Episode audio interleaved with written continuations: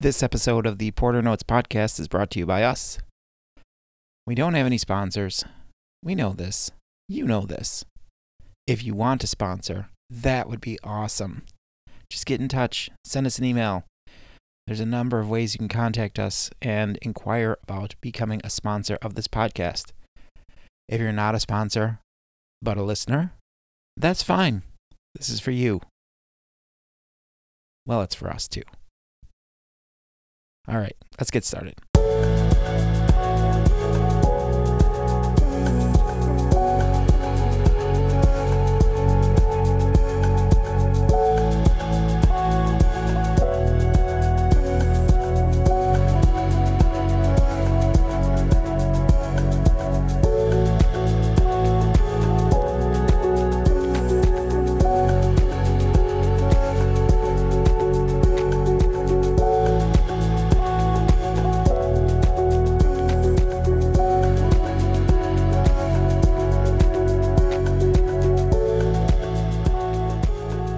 Everybody, this is Alex, and welcome to another episode of the Porter Notes Podcast.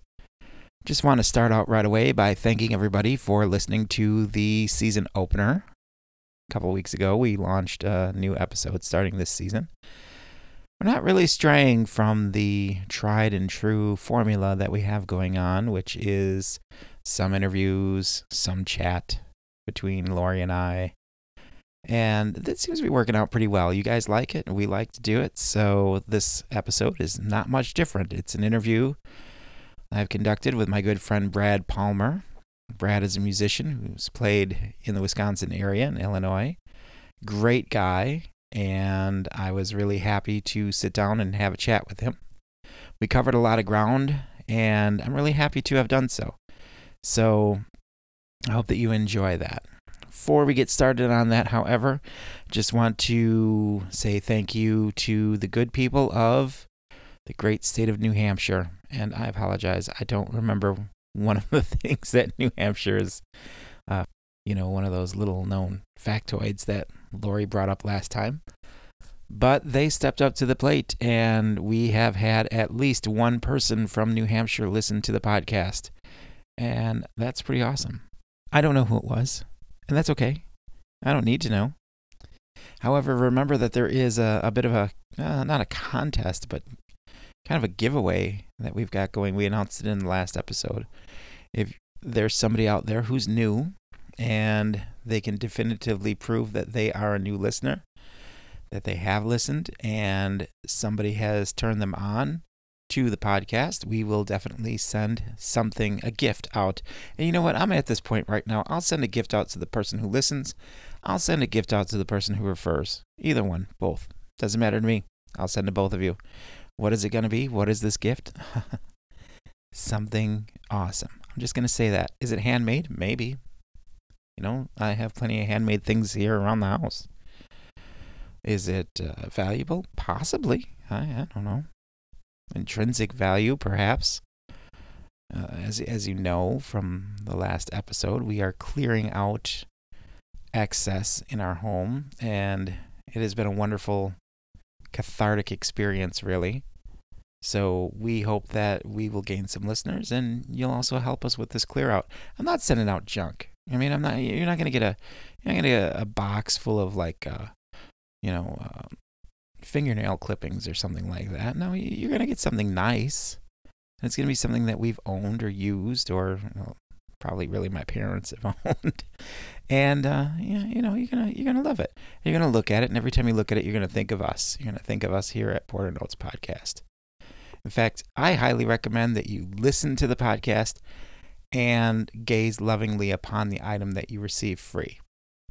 That's that's probably the best experience that you could have, really.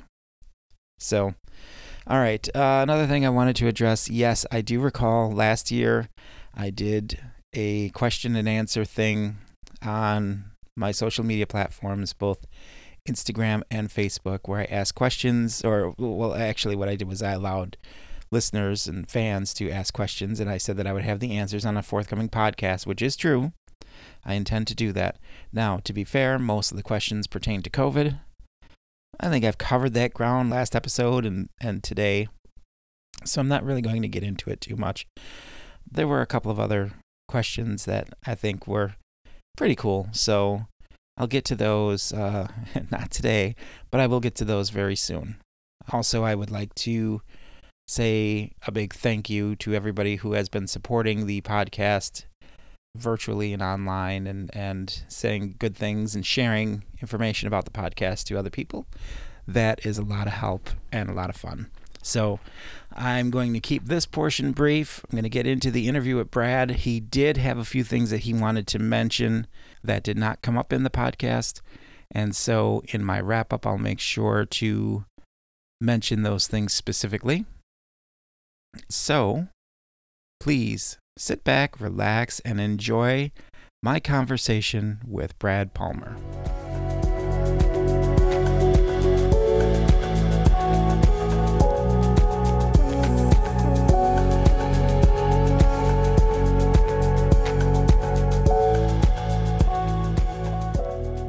Good to see you, Alex. Good to hear from you. It's good to see you too. How are you? Uh, how you doing with the winter? Um, I'm freezing my whatever off, but uh, you know I'm a Midwesterner, so I'm used to it. You're outside of Rockford, right? Yeah, just just uh, south of the Wisconsin border. So you've gotten more snow than we have up this way or up by Portage where you used to live, but you certainly I don't think you've gotten the cold that we have. Well, it was nine below this morning.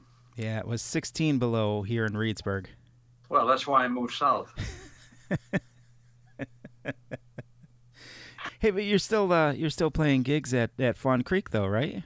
I am. Yes, I'm. I'm uh, this is my seventh year there, and uh, they're wonderful people to work for, and I've I, I enjoy playing there. So, even though I'm uh, two hours away now, it's it's well worth it to me to go up there and, and see everybody and play the gig. That's a heck of a commute. Yeah, it's once or twice a month. It's not bad. How did you uh, How did you get into that show?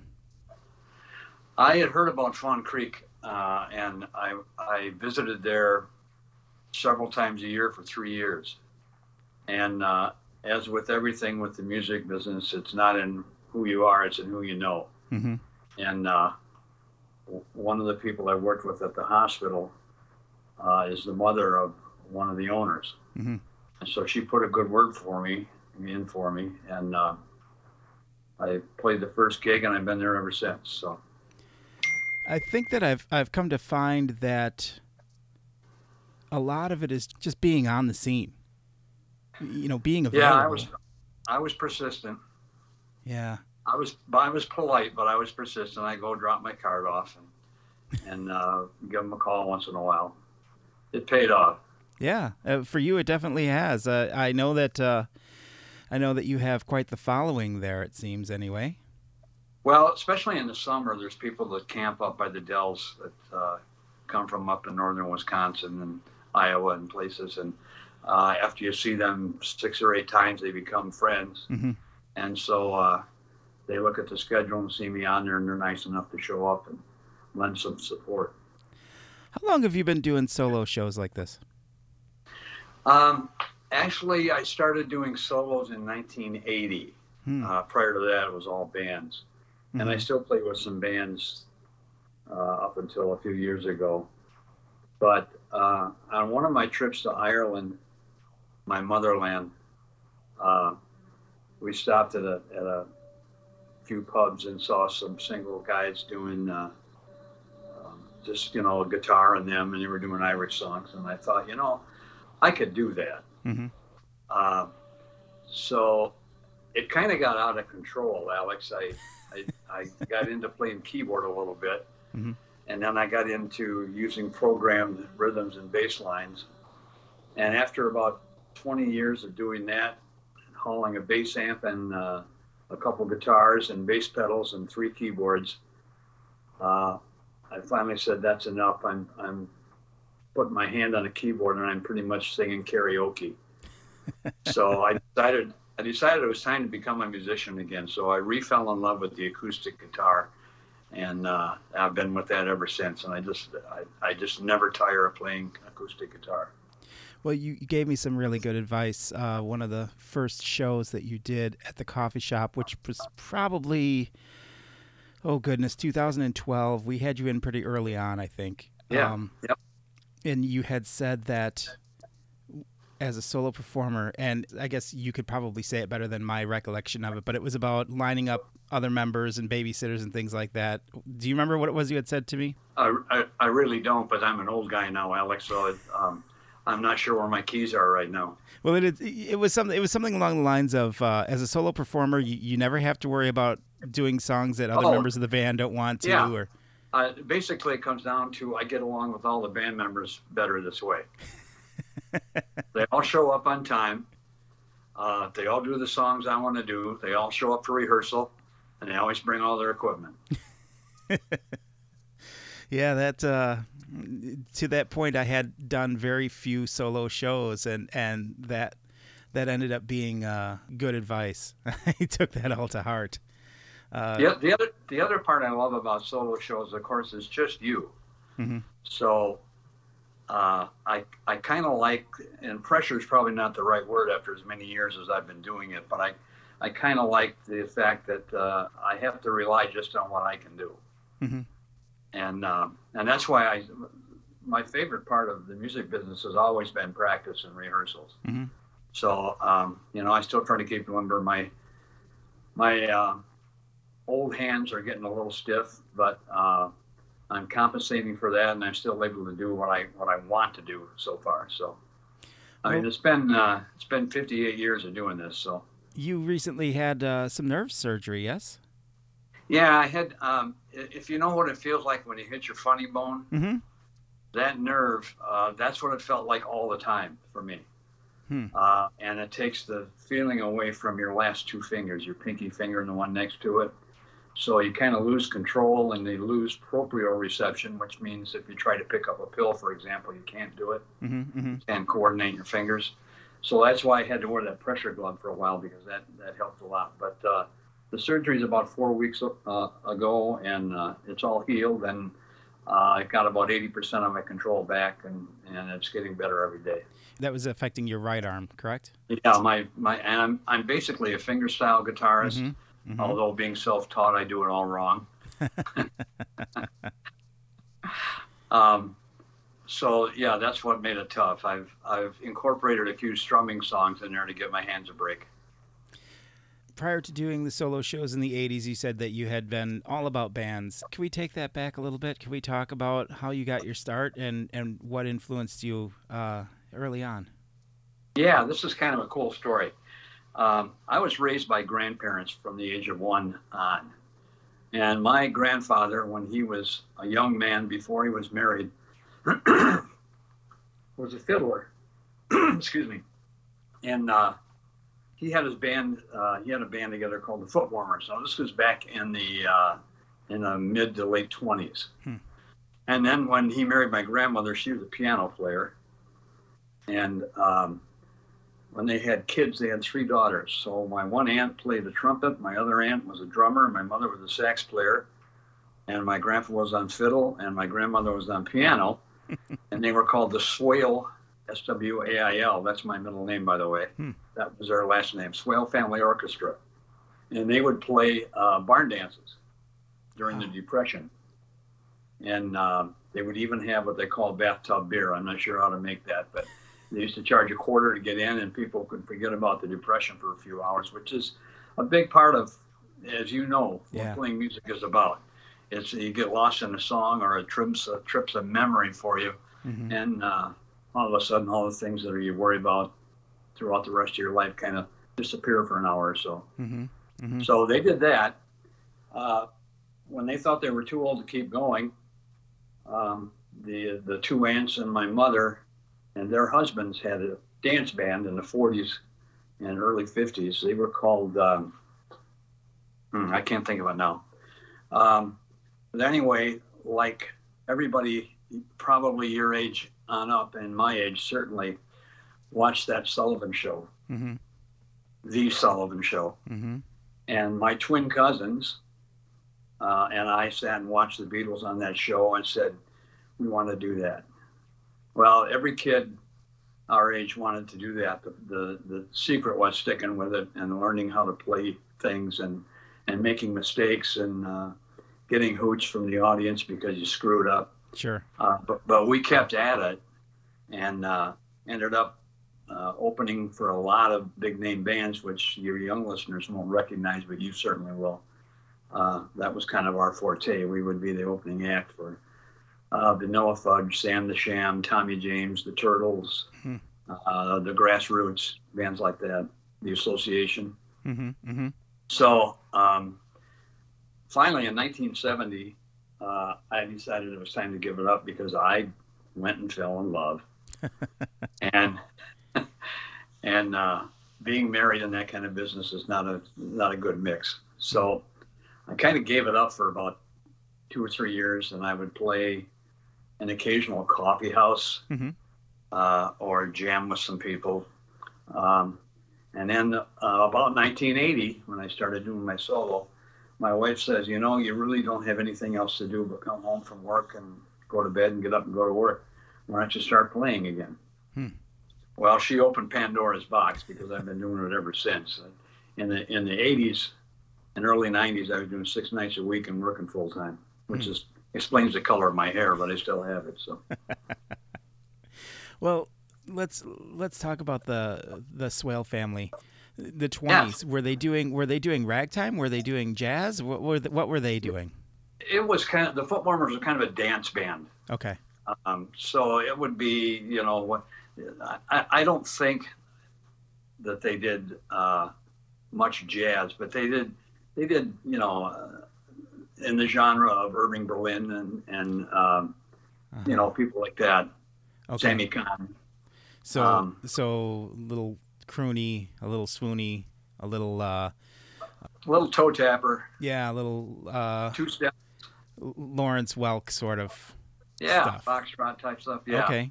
Okay. But then your parents in or in the 40s when they became that dance band, did they bring Yeah. in more to that? Was it yeah, yeah. then it was a they- big band sort of thing. Yeah, yeah, they, they do. They you know do small, uh, uh, small arrangements of big band stuff. And they were they were doing this all around uh, northern Illinois then? Yep, they were Northern Illinois. And and your stomping grounds are they Rockford or where are you from I was originally? born in Bel. I was born in Belvidere, okay. uh, which is 12 miles from Rockford, um, and and my wife was from Rockford. Mhm. And uh, I, whenever I tell how we met, I always think of Gene Simmons' uh, statement that the only reason people get into rock and roll is to get women. If they tell you anything else, they're lying. well, he- he's lying. He's wrong because uh, we did it, my cousins and I, and, and their classmate that was our fourth member. We did it because we loved it. We Yeah. loved being on stage. We loved uh, the attention. We loved playing the music. Uh, we played a lot. And when we weren't playing, we practiced because at that time we had no rent, we Mhm. had no, no dependents, uh, and we could spend all our money on music, which I did. Well, it, it, you know, you get to a certain point where, like you said, you know, you fall in love and you feel like there's a, a certain amount of responsibility that you have to take on. And especially once you start, you know, having children, having a family, it, it becomes more of a, a hobby project for a lot of Right. people. And then once the kids are a little bit more self sufficient and once uh, all oars are moving in the same direction, then you can kind of pick it back up again. And I Yeah. think that when you do, in my case, when I did, uh, I I was um, a lot more. Oh gosh, I would want to say um, I was more interested in having my own voice than trying to sound like like something or somebody else hmm at that point. I don't. I I, have a I don't know if that was the case for you as well. I have a theory on that. Mhm. Um, and let's talk about whale songs for a minute. Okay. Over over the course of the long life of a whale, as you know, they sing. Mhm. Um, the, their original song eventually changes to the end of their life to a completely different song. Hmm. I uh, when I learn a song, I don't know how you do it, Alex, and I don't know how true you need to be. Of course, you, with the band you're with now with Jaco, you're doing a lot of original stuff. Right. And yeah, I I I, I have a very uh, narrow path for my part. Okay. Um, but I find that if I would record uh, a song I'm learning, um, take uh, Mac Davis, I Believe in Music, for example. Okay. I'll learn it, you know, I'll, I'll print the lyrics out and I'll listen to his version and I'll do that. If I play it a year later, the way I'm doing it, it's become my own arrangement, kind of. It's Mhm. still certainly the recognizable song and the recognizable hook, but it, but but it's kind of become my my song in that regard. Mm-hmm. You and I both, uh, I think, share an appreciation for uh, Brian Beebe up Yeah. in the uh, Wisconsin Dells area, and he he has also, as you have, he's also been inspiring to me in so much as he's entertaining. And, and that's the most important thing for him is that he's entertaining.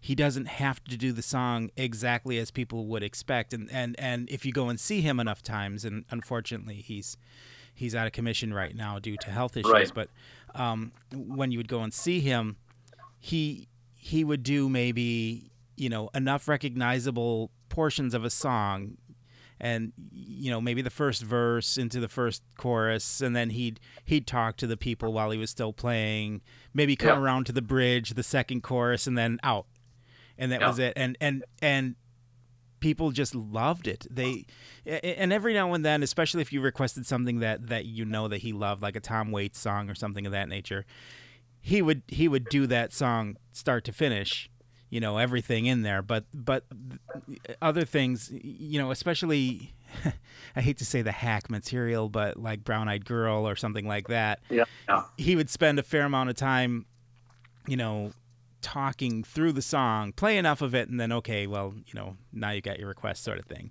and Yeah. uh, but not in a way that was disrespectful more in a way that was uh, fun Fun, and, yeah. and it was a it was a real inspiration to me. I, I I saw that and I thought to myself, yeah, you know, they're here to see you. Yes, they want to hear recognizable songs, but they're here to see you as well. Right. And that's how you that's how you gain a following of people coming back too. How are you about requests? Um, I there was a place I used to play in Portage uh, where I had a famous line and I ended up putting on the posters. He takes all requests, but he won't play them. I've got a repertoire of about 250 songs that I, that I have active right now. Hmm. Um, because I, you know, as you know, well, with, with your band, you may have a certain uh, age group Mhm. that comes to see you. I, I have young and old, and um, I'm, I'm not too familiar with, with the newer stuff. Mhm. What I do, what I call the music of your life, to rob a radio station's tag. Um, and and when they hear a Gordon Lightfoot, Edmund Fitzgerald, or Sundown, or they hear Paul Simon sign Sounds of Silence, uh, everybody relates to that. Mhm. Thirty year olds, forty year olds, seventy year olds. You know, when you think Paul Simon is about seventy eight years old now, Yeah, and Lightfoot is going on eighty one. yeah, yeah. Um, but their songs are so strong. That's why people still buy Beatle records. Their, their songs are so strong that they're just they're truly are timeless. Now, the Sullivan Show impacted you, your cousins, and uh, a friend to to start this band. Was this the Esquires? Yeah, it was. And yes, it was. And at the time, that was a pretty cool name, but that's almost 60 years ago. Now it seems kind of. Uh, No, really? it, it, seems fitting for the time. It, it still seems like a pretty cool. I mean, you know, you think about those. Everybody, I'm, I'm sure you've seen the movie uh, that thing you do, yeah. right? Which for me, along with Spinal Tap, I think uh, uh, is one of the movies that musicians should see. Um, and they did, you know, they they had a fair amount of time deliberating on the the name because they wanted to make sure that it was something that was going to, uh, you know, make them stand out. So, Yep. uh, you know, that's as important as uh, as the hairstyle, or as important as making sure that that you know all of your guitars match. Yeah. and did you guys uh, were you doing original stuff at that point, or were you just doing uh, covers of we were contemporary? we were a cover we were a cover band, but we did a lot of show stuff. Mhm. Uh, we did a song by um, and, and then this was way before the effects that are that are out now. This is back in the mid '60s. Mhm. We did a song by the Animals called Sky Pilot. okay, sure, I know Uh, that song. in the middle of that song on the recording by the animals there's uh, an air war going on and airplanes are going off and bagpipes are playing and it, it crescendos and then retards And we didn't have all that, so we had some guys on our road crew use the Echoplex. You Mhm. remember those things? Mm-hmm. The Echo that was on a tape, Mm-hmm. and also the reverb units and banging on the reverb units and making it, you know, sounds like that. Mhm. And then gently come down and then go back into the song. Uh, we did a song called uh, "These Boots Were Made for Walking." And we taped, we duct taped string to a pair of boots. And as we did the song, one of the guys in our road crew would shuffle the boots across the stage. Of course, half the time the boots would fall over, but it was kind of like Spinal Tap, you know, with the with the Stonehenge thing. So we, we did a we did a lot of that kind of stuff, and it was just flat out fun when it worked and when it didn't work. So, what brought you to Wisconsin then in the uh, in the late '60s, early '70s? What, what what brought you up this way? Well, I, I attended Whitewater for a while, Mhm. uh, and then got a job in about 1968. I was in Whitewater, I think around 67, 68. Um, and uh, we got married in 1970. And since I had a job up there and my wife had just graduated from x ray school, she got a job at a hospital. Hmm. Um, so we stayed there and we moved around in Wisconsin a few times for different jobs. Mhm. And uh, I took a year in Chicago. You're familiar with that town. Yeah. Oh yeah. And at that it. time, our twin girls, uh, we didn't have, had, didn't have our son yet, but our twin girls were about a year old. Hmm. Uh, and we lived in Rolling Meadows Mhm. and hated it. Mm-hmm. Uh, I commuted 33 miles each way and I was gone 11 hours a day Mm-hmm. just because of the commute. And after a year, we decided we've had it. We're going to quit our job and just move someplace. And at that time, the only place we wanted to move was Madison Mm-hmm. because Madison was a lot cooler then than it is now. Mm-hmm. Mm-hmm. Um, so we moved to Madison. I got a job in Portage. Um, ended up moving to Portage so we could be closer to the job, and we spent 43 years there. Nice. Yeah, Portage is uh Portage is an interesting town. I really um I really like the aesthetic of the downtown area of Portage quite a bit. Um, when we moved here, actually, because it was uh, some of the larger buildings downtown, and there was a, a fair amount of um, shadowing. You know, it wasn't so wide open. It, it made me. It, it was reminiscent to some of the you know some of the neighborhoods in the city. So I, I rather like Portage for that reason. Um, never never really made it. it it's odd to think of the fact that you know you mentioned 33 you know 33 miles and however many hours. Well 33 miles in wisconsin really isn't all that much right? Because No, you have the pedal down most of the time. Um, but still never really made it uh, made it over the, over the, the water to portage all that often. Played a few gigs there you know in the early 2000s and stuff like that but uh, have appreciation for the aesthetic of the town but don't really know that much of it well, we we enjoyed our time there. Um, over the years, just about everyone we knew had either passed away or had moved away. hmm Um, and we both worked in the Madison area. I worked at a, at a surgery center down there, Mhm. and uh, my wife worked in, in for UW. hmm Um, so we spent actually the only thing we did in Portage was basically sleep and maybe eat a meal here and there. Otherwise, we spend all our time in Madison. sure It's it's kind of become a corporate high-rise area now, which is kind of a shame because all those beautiful little small unique businesses that made State Street have so much character are, are dropping like flies. Yeah, it. Uh, when I moved to Madison at the age of nineteen, um, there Well, were still That's like 15 years ago now. uh, there were still cornfields in between Madison and Middleton. There was still some Yeah. distance, and y you know Madison itself, which I lived on. Um, I lived on Allied Drive. I don't if you're if you're familiar with Madison, you know where that is. It's on sort Yeah. of the the southwest end, and then I eventually moved uh, to an area that's really seeing some overhaul right now, which was on University Avenue um, and Temkin Way, um, which Mhm. Right now, I mean, there's there's still like Brennan's was there. Brennan's has been closed now for a few years, and the building is empty, but still sitting there. But right as you start traveling downtown from that area, there's a lot of the mixed use buildings, which are, you know, retail Yeah. on the first floor, and then uh, condos or apartments up above. And it, I agree with you. It really is losing uh, some of the character, even on that end of town, which you know Yeah. isn't really campus. and and I can't begrudge the city of Madison because, uh, you know, I sound like an old guy now saying, "Well, when I was young, it was like this." Um, I mean, that's things change, hmm uh, and I'm not going to be able to stop it. So, Mhm. they, whether you call it progress or you call it change or whether- you call it uh, income separation or whatever, hmm um, it is what it is, and and Madison is still a thriving community. Although recently, I don't know if you've been to State Street lately. Uh, probably, oh gosh, um, one time in 2020, and that was pretty early on in the year. Okay, that was before all the trouble they had downtown Yes. with with the disturbances, and uh, I would say nine out of ten businesses on State Street, from the 100 block down to campus, are boarded up. And and course, just not coming back, you don't think? Well, I don't know whether they will or not. I know my wife volunteered for a fair trade place down there, and they, they had to close up because they had no foot traffic. hmm we go down there on a Saturday now, and you, you could bowl down there without hitting anybody. Hmm. It's it's just a it's a ghost town. I'm hoping that when this whole pandemic mess is resolved one way or the other, that uh, it can come back. But a lot of the small businesses have suffered horribly. Do you think that, that that is exclusively as a result of the pandemic, or do you think that that some of the unrest that had happened in 2020 contributed to people not wanting to be in that area either? Yes.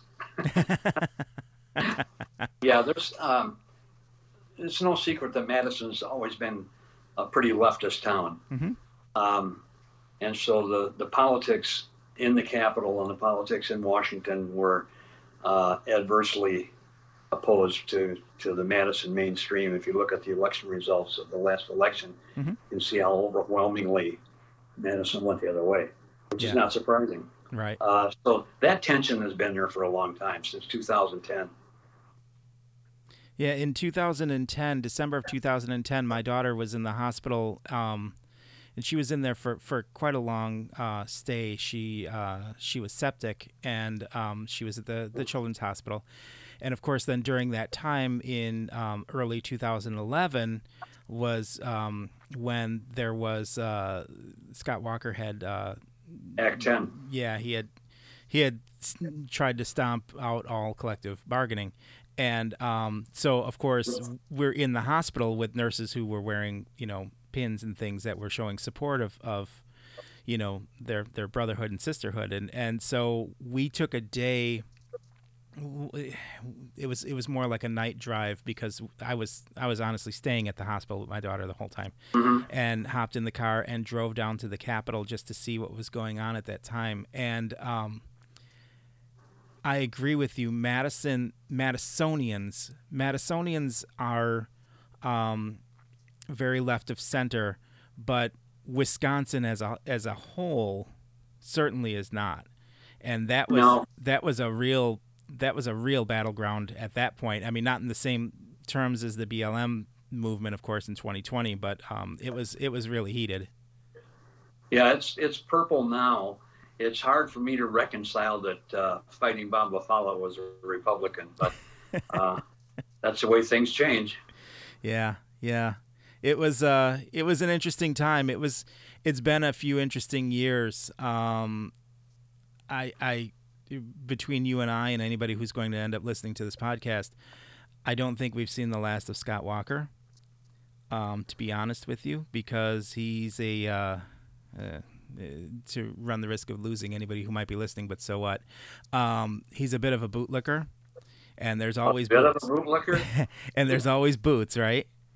Yeah. So I mean, Although the Koch, the, the, the Koch brother who's left is now recanted and is mea culpa, mea culpa. yeah, well, there's a there's a fair amount of, of that happening all around, right? But uh, they also are afraid of losing losing their uh, their hate filled constituencies, right? So yeah, that's a that's a big thing. Um, how did you you know you and I have had many conversations similar to this, and and I know that that um, that you have uh, you have some very strong opinions and and and you back them. How how did you deal with that here in Wisconsin? In in so much as I mean to say that just before the election, I was and and you were still living here, I think, at that time. Um, my job, my day job, is you know kind of takes me all around the state um, and and and never really outside of the state much. And I do drive quite a bit. And you know, in and around your your previous area of, of Portage and and going you know into Marquette County and stuff, there was a lot of Trump support,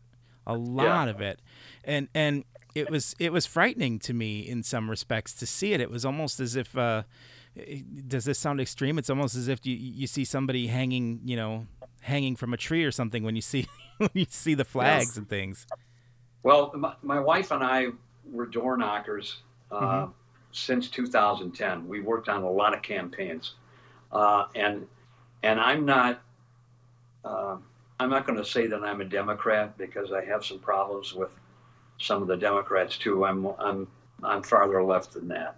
Mm-hmm. Uh, but given the two choices of the two party system, there's really not much choice for a guy like me. Right. So we knocked a lot of doors, and and I will agree with you. We we we went to Marquette County, uh, and it depends on where you go. But we uh, our county in Columbia County, uh, in 2010, until this last election, we turned it blue, hmm. and it, it, it, had always been Republican. Uh, we had an active uh, Democratic office, and this past election they decided not to have an office there because of the pandemic, and obviously that knocked out the door knocking. Mm-hmm. Mm-hmm. Um, and I think the Republicans won Columbia County by like 160 votes or something like that. But, um, but Wisconsin came through.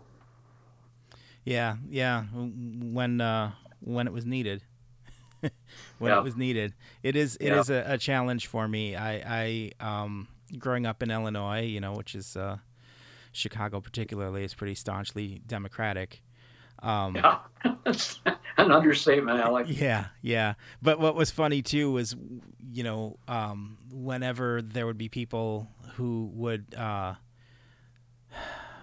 maybe uh, I don't want to use the term corrupt. but whenever there were po- you certainly can.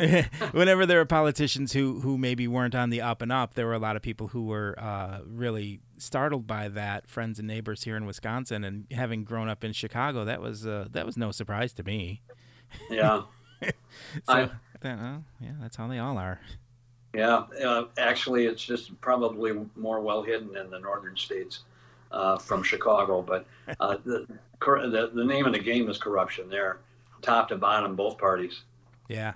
I, I have to agree with you on that. You really have to just find somebody who can hit as many of the key things that are important to you because none of them are going to hit all of them.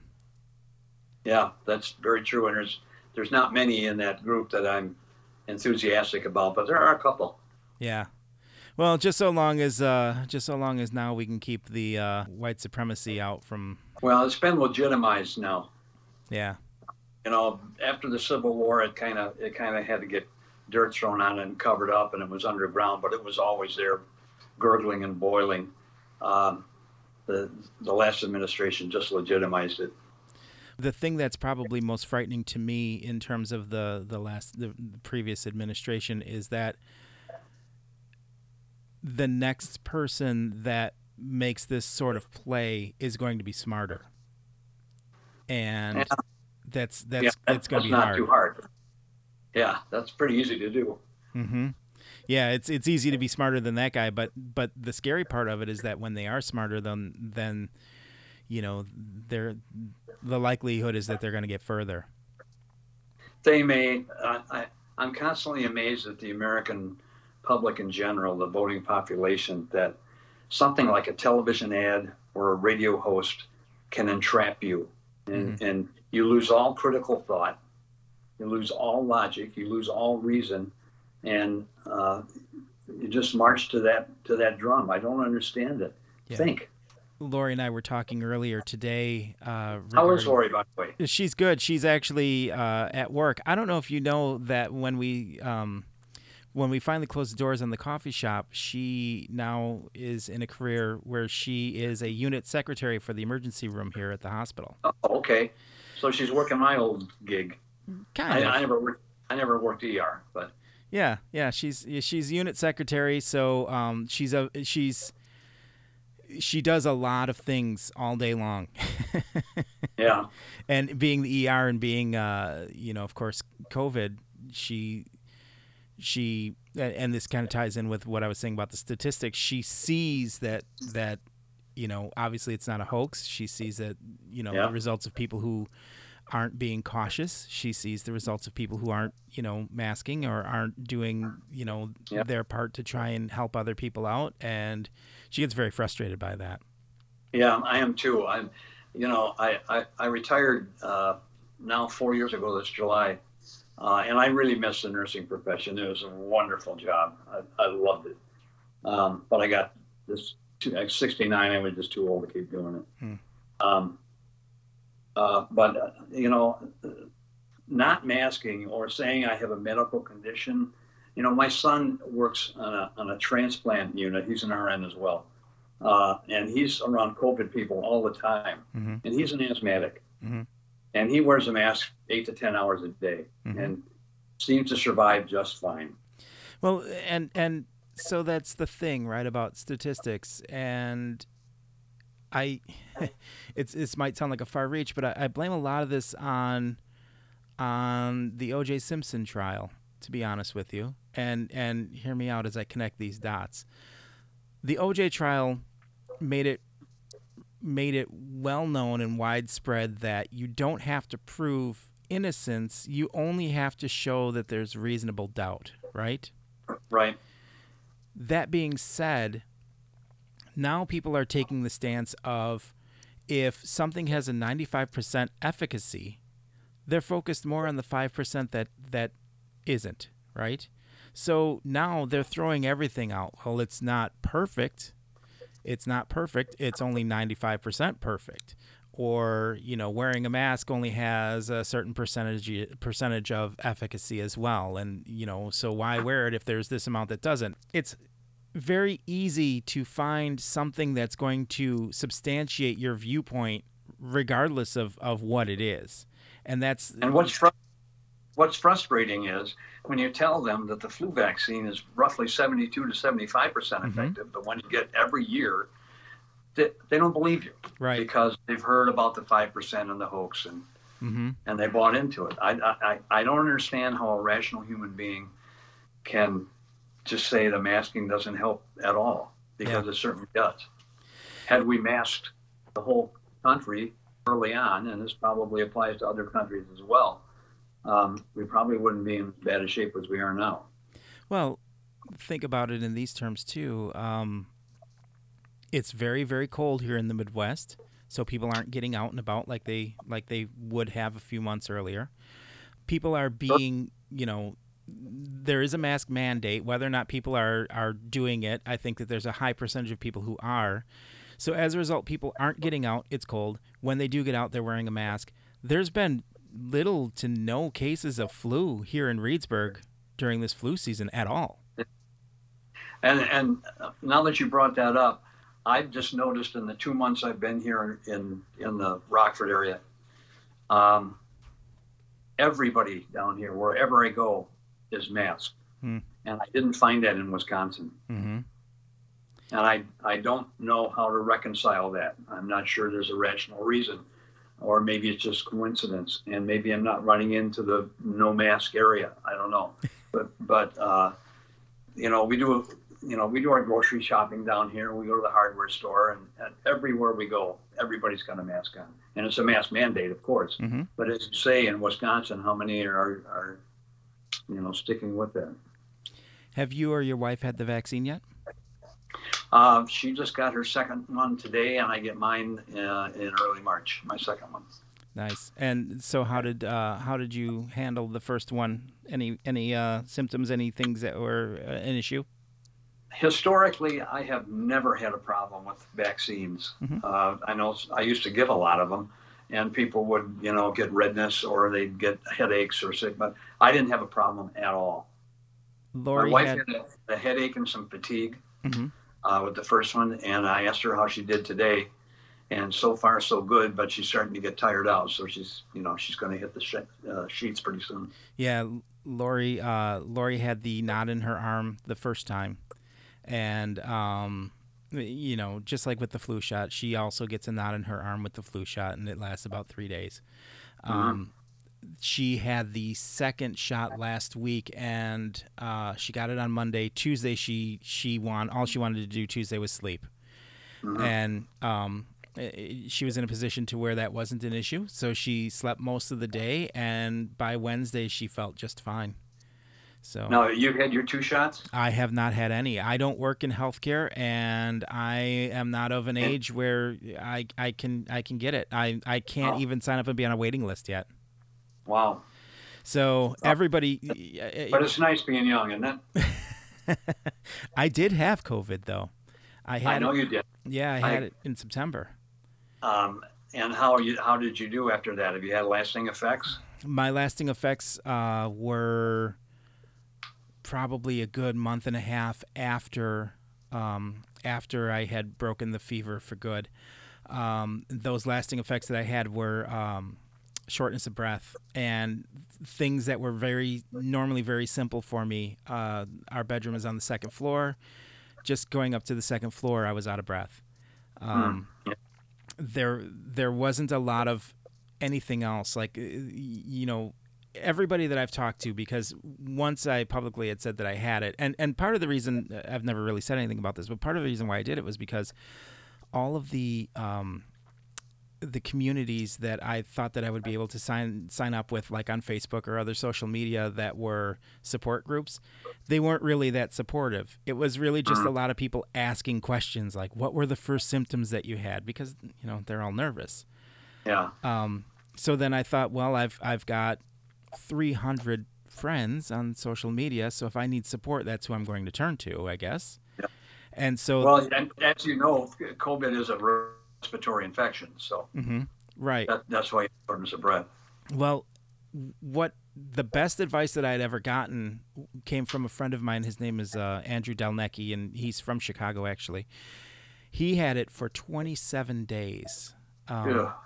and he said that you have to resist the temptation to because all i felt like i wanted to do was sleep. And he's like Mhm. because it, it is respiratory just as you're saying you have to resist the temptation to to lay down and sleep and get up every day and walk and you know keep the aerobics going. Um, otherwise that's what'll get you. And it, i think that that was really that. And i i, I really um, i really stepped up taking vitamin d um, because i did read some some things Yeah. where vitamin d was a, a, a good um, a good thing to to start you know getting on board I've been Um, taking it years. it, you know, I I've been um, I still have the antibodies. I just donated plasma a couple of weeks ago. It still tests you. that I have the antibodies. So I guess if I Yeah. if I can't get the vaccine yet, at least I'm I'm you know fairly in the clear. Yeah, yeah. But it, it was it was uh it was rough, and I think the mental game was probably more more challenging to me than the physical game because uh, you know when when you have something that that has a known uh, fatality uh, component to it, that that really starts to play on you. Even And they though hammer it every day. yeah, yeah. Eh, eh, you know, and, I, and I'm and I'm seeing things like, uh, oh, you know, the 17 year old kid. Uh, he, he used to be on the basketball team, and he got COVID, and he lost his leg, and then he died. You know, and it's like, my goodness, what sort of chance do And- I for- have? To reinforce what you said, Alex, and if anybody happens to be listening that knows somebody with COVID or is wondering what to do if it lands on them, uh, I'm not a religiously Chris Cuomo watcher, but I was watching him during the period when he was diagnosed with Mhm. COVID and still doing his shows. And he said um, two things, one of which you said. One of, one of them he said was they said, get up, stand up, raise your arms over your head and inhale deeply. Hmm. Do it every single day. The other thing is resist the temptation to sleep all day. Get up. You're not going to feel like it. You're going to feel like you just want to collapse. Get up and walk. Yeah. And uh, and he got over it all. He's had some some short term memory um, repercussions from it. I don't, I haven't watched him in a while, so it's it's a very um, pervasive thing, I, I, and it's hard because I felt like during the time that I did have what they call COVID, what they've been calling COVID brain or COVID fog or whatever, I felt like I had that during that time. And and another thing is I would I would be watching something on television or reading a book, and then all of a sudden I would find myself waking up 25, 30 minutes later, not realizing that I'd been sleeping. Um, and and yet, I know an 81 year old man that I'm acquainted with who was diagnosed with COVID, and the only reason he got the diagnosis is because he lost his sense of smell, mm-hmm. and that was it. Yeah, he had a couple no smell for a couple of weeks, and it was over. Well, you know, and to speak of the vaccine, uh, you know, we've we've chased the rabbit quite a bit on this, but to speak of the vaccine. Uh, both of my parents, who live in my home with me, 79 years old, both of them, they're a month apart, and Lori's grandmother, who's 87, all three of them have undergone the first round of shots. Um, nothing, no side effects, no anything. Uh, just you know, it's so strange. It seems like you know, uh, worldwide, that age group was was really endangered, and yet yep. they seem to be responding really well to uh, to the vaccine. Yeah, I think I think part of that came from the nursing homes where they're in a, a, a closed environment. Mm-hmm. And so when one of them gets it, A, and then B, when they're a little bit older, and then C when they're compromised in some way or another. Mm-hmm. Put it all together, and you got a hotbed. Yeah, you you are right. Well, and speaking of the pandemic, you have been very busy during that time, uh, entertaining any and all who are willing to uh, stop by your Facebook page uh, daily. Uh, you took a little break when you moved, and you did take a little break for some reflection once or twice to think about how you wanted to proceed.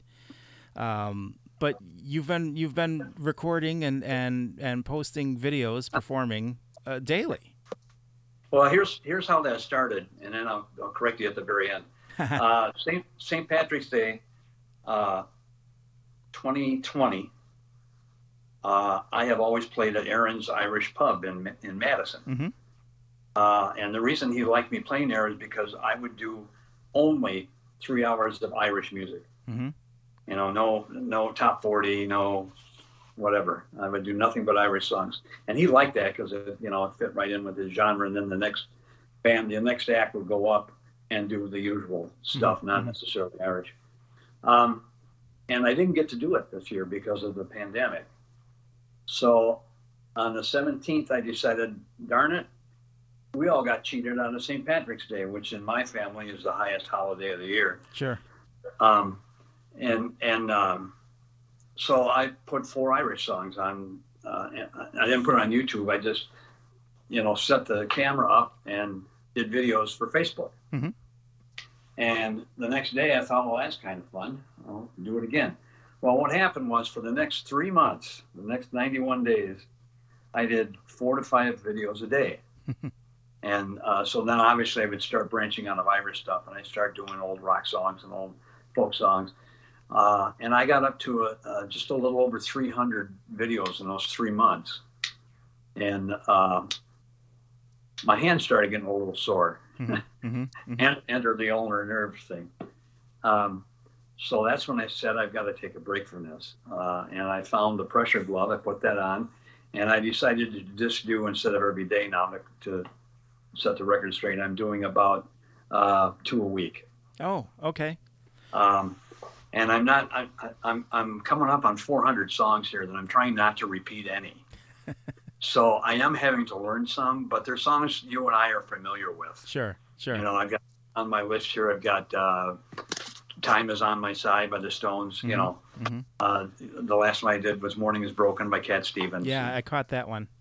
And um, so uh, I'm not really rehearsing them. I'm getting them through uh, where yeah, it's just a video and it's not a it's not an audition. I'll just put it on there, mm-hmm. and people relate to that kind of music. They, that's the kind of music that I do when I'm when I'm out playing, and, it, and it's kind of universal. It kind of appeals to most people. So I just do it to you know, sometimes it'd be nice to wake up to somebody you know doing a song, Yeah. and enough people like it that I'll keep doing it until, Facebook throws me off, or until the people say, "For God's sake, stop." Well, I think that what I've seen, uh, and and there, yeah, "Morning Is Broken" was one of the the most recent ones, but there was a song. Oh gosh, I I don't remember, but there was a song that you had done um, a few months back, and just before you, moved, or maybe right after you moved, and it was really a surprising song, like a song that nobody does. And I apologize, I don't remember which one it was. It might have been the Andy Williams song. It might have been. It, it it might have been now that you mention it, but I was really I was And really I- impressed. And I did Sinatra's uh, "Something Stupid" too. So, are in your in your performance that you do as your solo performance, how many of those songs, if any, are you doing that you have done since back with the Esquires? um, actually, probably none. Okay. um, because most of those were songs that lent themselves to bands and harmonies, Mm-hmm. and that's of course the downside of doing uh, doing a single. Mhm. Some some single acts that I know use the vocal enhancers, or they can sing harmonies with themselves. Mm-hmm. mm-hmm. Uh, but then, uh, for me, that's sliding back into to, to not creating my own sound Right. using something else to make it. I've got a chorus pedal, and I've got an equalizer, and uh, and, a, and a little slapback echo, Mhm. and that's about all the effects that I use. Mhm. So, um, yeah, the, the- in fact, some of the Esquire stuff, um, I couldn't probably come up with a set full of it now. But How interesting. you guys didn't do bus stop back then. pardon? You didn't do bus stop back then by the Hollies. No, no, we didn't. Uh-uh. Uh, I would have thought that that would have been one that would have uh, been uh, transcendent. I, I did do He Ain't Heavy on my videos. uh, yeah, you know, I'm doing. I did some Everly Brothers. I'm doing some stuff that has harmonies in it that I just leave the harmony out. You know, Yeah. sing them. out. Yeah, leave it uh, leave it to the people who show up to sing the harmonies with you if they're into it. And having having had you say that, there are certain songs that I know if I'm if I'm kind of got the audience on the edge, or they're kind of listening and they're kind of not. If I do Piano Man, they're all going to be singing by the end of that song. the same with uh, your song by Elton John. I hope you don't mind. I Mhm. hope you don't mind. They all sing that that too. So I, I get them on that. Yeah, it it's interesting. Um, when I was doing the solo shows at like House of Embers and a few other places, um, I I never shied away from you know doing the stuff that people wanted, like Brown Eyed Girl, that sort of thing. It, it never really bothered me, or Mustang Sally. You know, I always feel like my job is there to entertain people, ultimately. Yeah. You know, and if that's what they want and that's what they find entertaining, I, I you know, why not? Say I played a show one time where somebody had asked for a song and I I didn't remember it at the time, but I did remember it afterwards and I just I took the guitar down, the acoustic down with me and sat with them at their table and played for I've them. done that. Yeah, You know. I've done. And Um, I, you know, as much of it as I could remember anyway.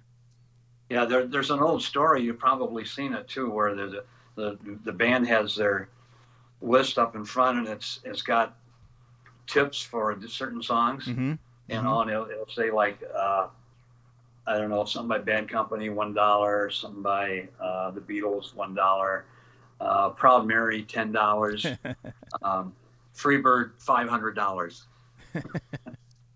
Well, you know, given the amount of uh, playing opportunities in this last year, and and you know, of course, 2021 seems to be uh, a bit of an unknown as well. Uh, I think that there's probably a few people who would uh, clamor at the chance of being able to play Proud Mary again right now.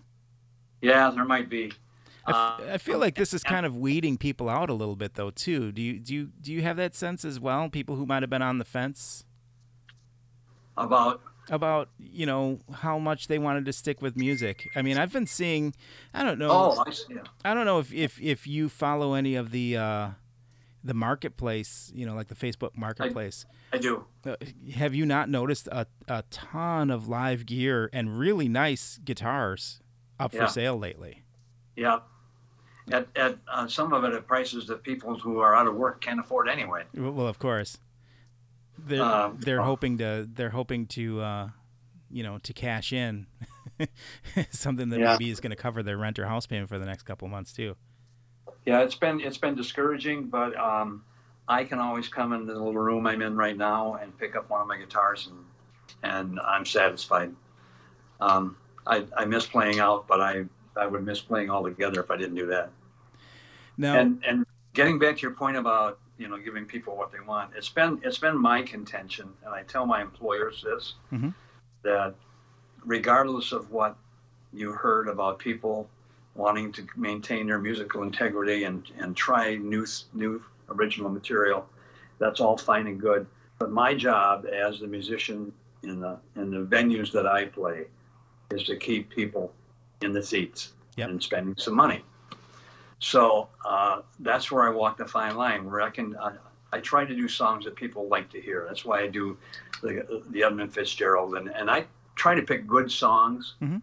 that I, I know people are going to like. I believe in music, and uh, I even do a Carpenter song, Mhm. uh, "Top of the World." Mhm. But um, but and then every once in a while I can throw one in that I really like. yeah, yeah, that's that's that's the joy of it, isn't it? Yeah.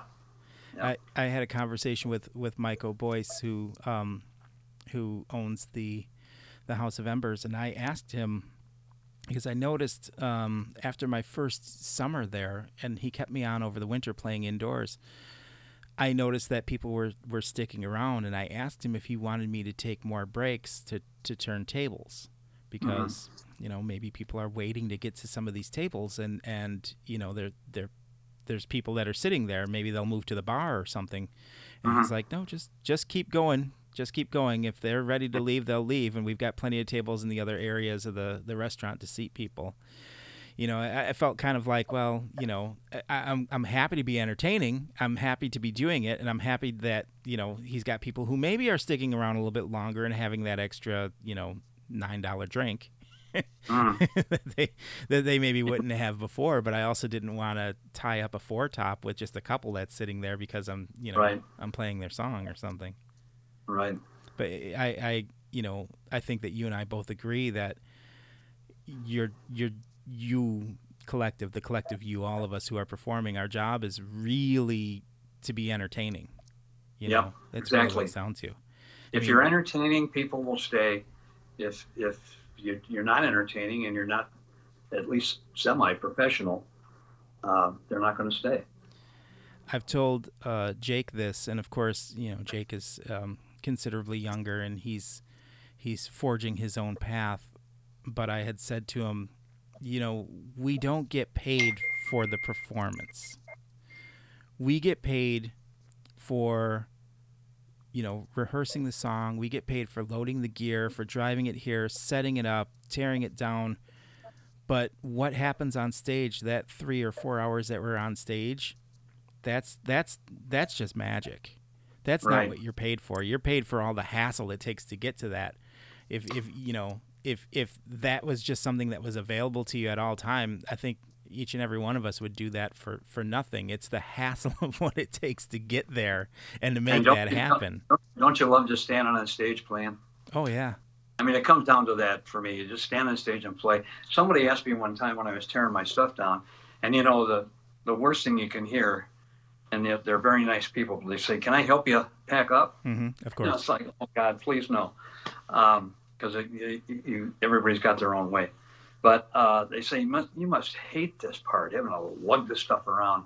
Fortunately, as I got older, I bought lighter equipment, and it's not as it's not three quarter inch plywood anymore. Right. But I, I told them, I said, no, I don't mind it at all. You just kind of zen with it because if I didn't do this, I couldn't do that. Right.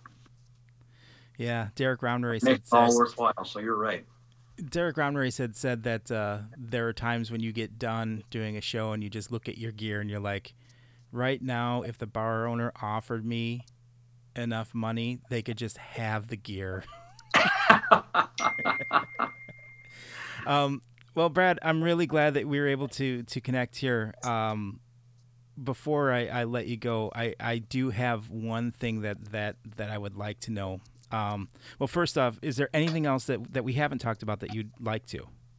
No, this has gotten uh, gotten into some stuff I haven't talked about in a long time. It's been fun.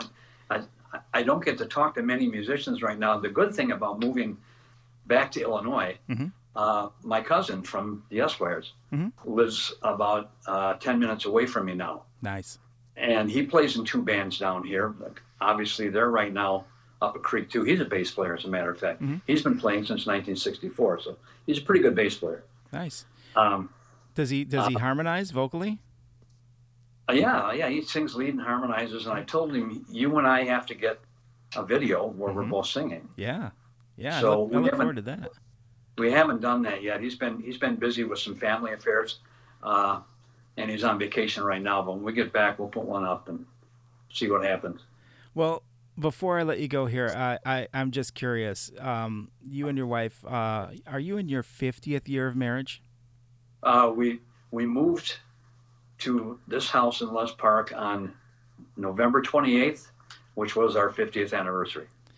So then I have to know what's the secret? What's the secret of, of, of staying together for 50 years? Because honestly, that seems like an anomaly among uh, you know the generations. So what is the secret? Well, I can't speak for her because um, she has supported my music all these years. And in the days when I was playing six nights a week, I don't know how she did it. But for me, it's an easy answer. When I wake up in the morning, I fall in love all over again. Brad, I really appreciate you. I do. I'm I'm really glad that we've come to know each other over these years, and I, I thank you for for doing this with me today. I am too, Alex. It was a, it was a great pleasure for me, and I really appreciate the opportunity to talk on my first podcast.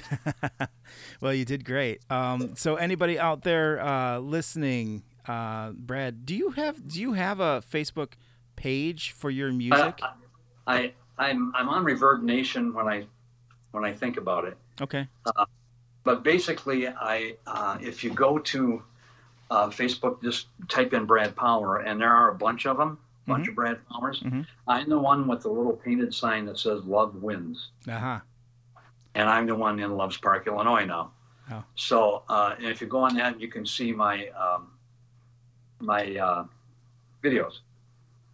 Great. And um, I don't usually put a schedule up. I usually post my events and then invite people that I know are likely to want to want to maybe consider going. Mm-hmm, mm-hmm. Uh, so I don't really make it public because um, I'm a little nervous about making everything public. Of course, of course. It goes all over the country, you know. However, uh, Fawn Creek is really good at uh, at having their schedule up as well.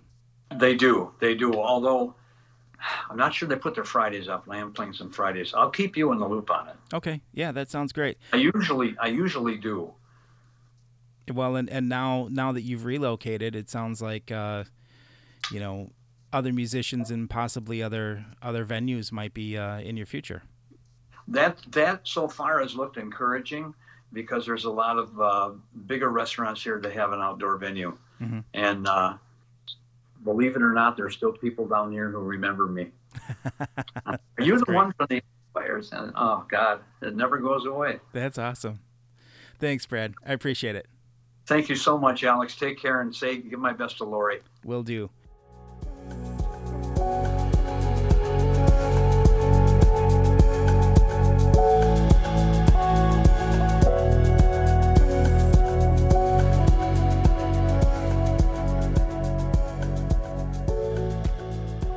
It was pretty enjoyable, wasn't it? Brad is a pretty nice guy and very entertaining. He's entertaining in conversation, he's entertaining as a performer. Definitely get the opportunity, go out there and see him performing. As he mentions, he does have some dates coming up over the spring and summer at Fawn Creek. He has plans to perform in Northern Illinois, so keep an eye on our page. We'll mention it, and we'll also give you links to following Brad Palmer. He wanted to mention the guys in the Esquires. He got excited and actually probably distracted due to my line of questioning, and he forgot to mention them by name. So, being the stand-up guy that he is, he told me if, if I could please mention them. So there was Tom Harrison, who was the other guitar player and vocalist, Dana Buck, bass player and vocalist. Uh, he also uh, still plays in two bands in the Rockford area, which is pretty cool. Uh, his twin brother David was the drummer and the vocalist, and David and Dana are the cousins that he mentions. So, uh, and Tom apparently was a uh, a dear friend. So Tom comes up from Chattanooga to Illinois whenever he can do that, and uh, you know, occasionally one or the other or a group of them play in uh, Fawn Creek once in a while. So they're all alive and doing well, and he wanted to make sure that they didn't feel slighted by not being mentioned. And also the group, his family group that he had, um, he he had forgotten the name of. They were the Stardusters, so he wanted to make sure that I mentioned that as well. So I told him no problem. We'll tag that here at, after his interview. So um, wrapping this up, as you notice, Lori is not a part of this wrap up, and that's all well and good. We're probably going to have another episode, just the two of us coming up again soon. I do have an interview coming up uh, really quickly for the next podcast, which will be in a couple of weeks, which I think uh, everybody will, will really enjoy. So please stick around. I really appreciate everybody for your support. Remember that you can always go to porternotes.com where you can actually listen to the podcast right on our webpage if you don't have a means of listening to podcasts any other way. So just go to porternotes.com. It is the top thing under the banner. Just select play, have your volume up, and you can listen to the podcast. You can even scroll through and listen to past podcasts. I've got some great interviews, uh, some fun stuff.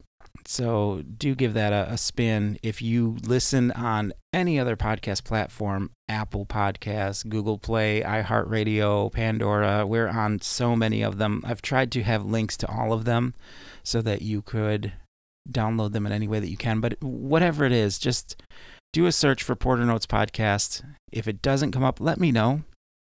I'll be more than happy to try and get the podcast on whatever platform it is that you listen to. It's a great time. It's a lot of fun. I really enjoy doing this, and I hope to do this for as long as I possibly can. Do get in touch with us. Uh, kettleandcup at gmail.com is always a great way to contact Lori and I directly, or just go to Porter Notes Podcast. There's a contact page on there. Follow us on Instagram, Facebook, Twitter. Been a lot of activity with Twitter lately, too, so we really love that. Stay tuned for the next episode coming up in just a few weeks.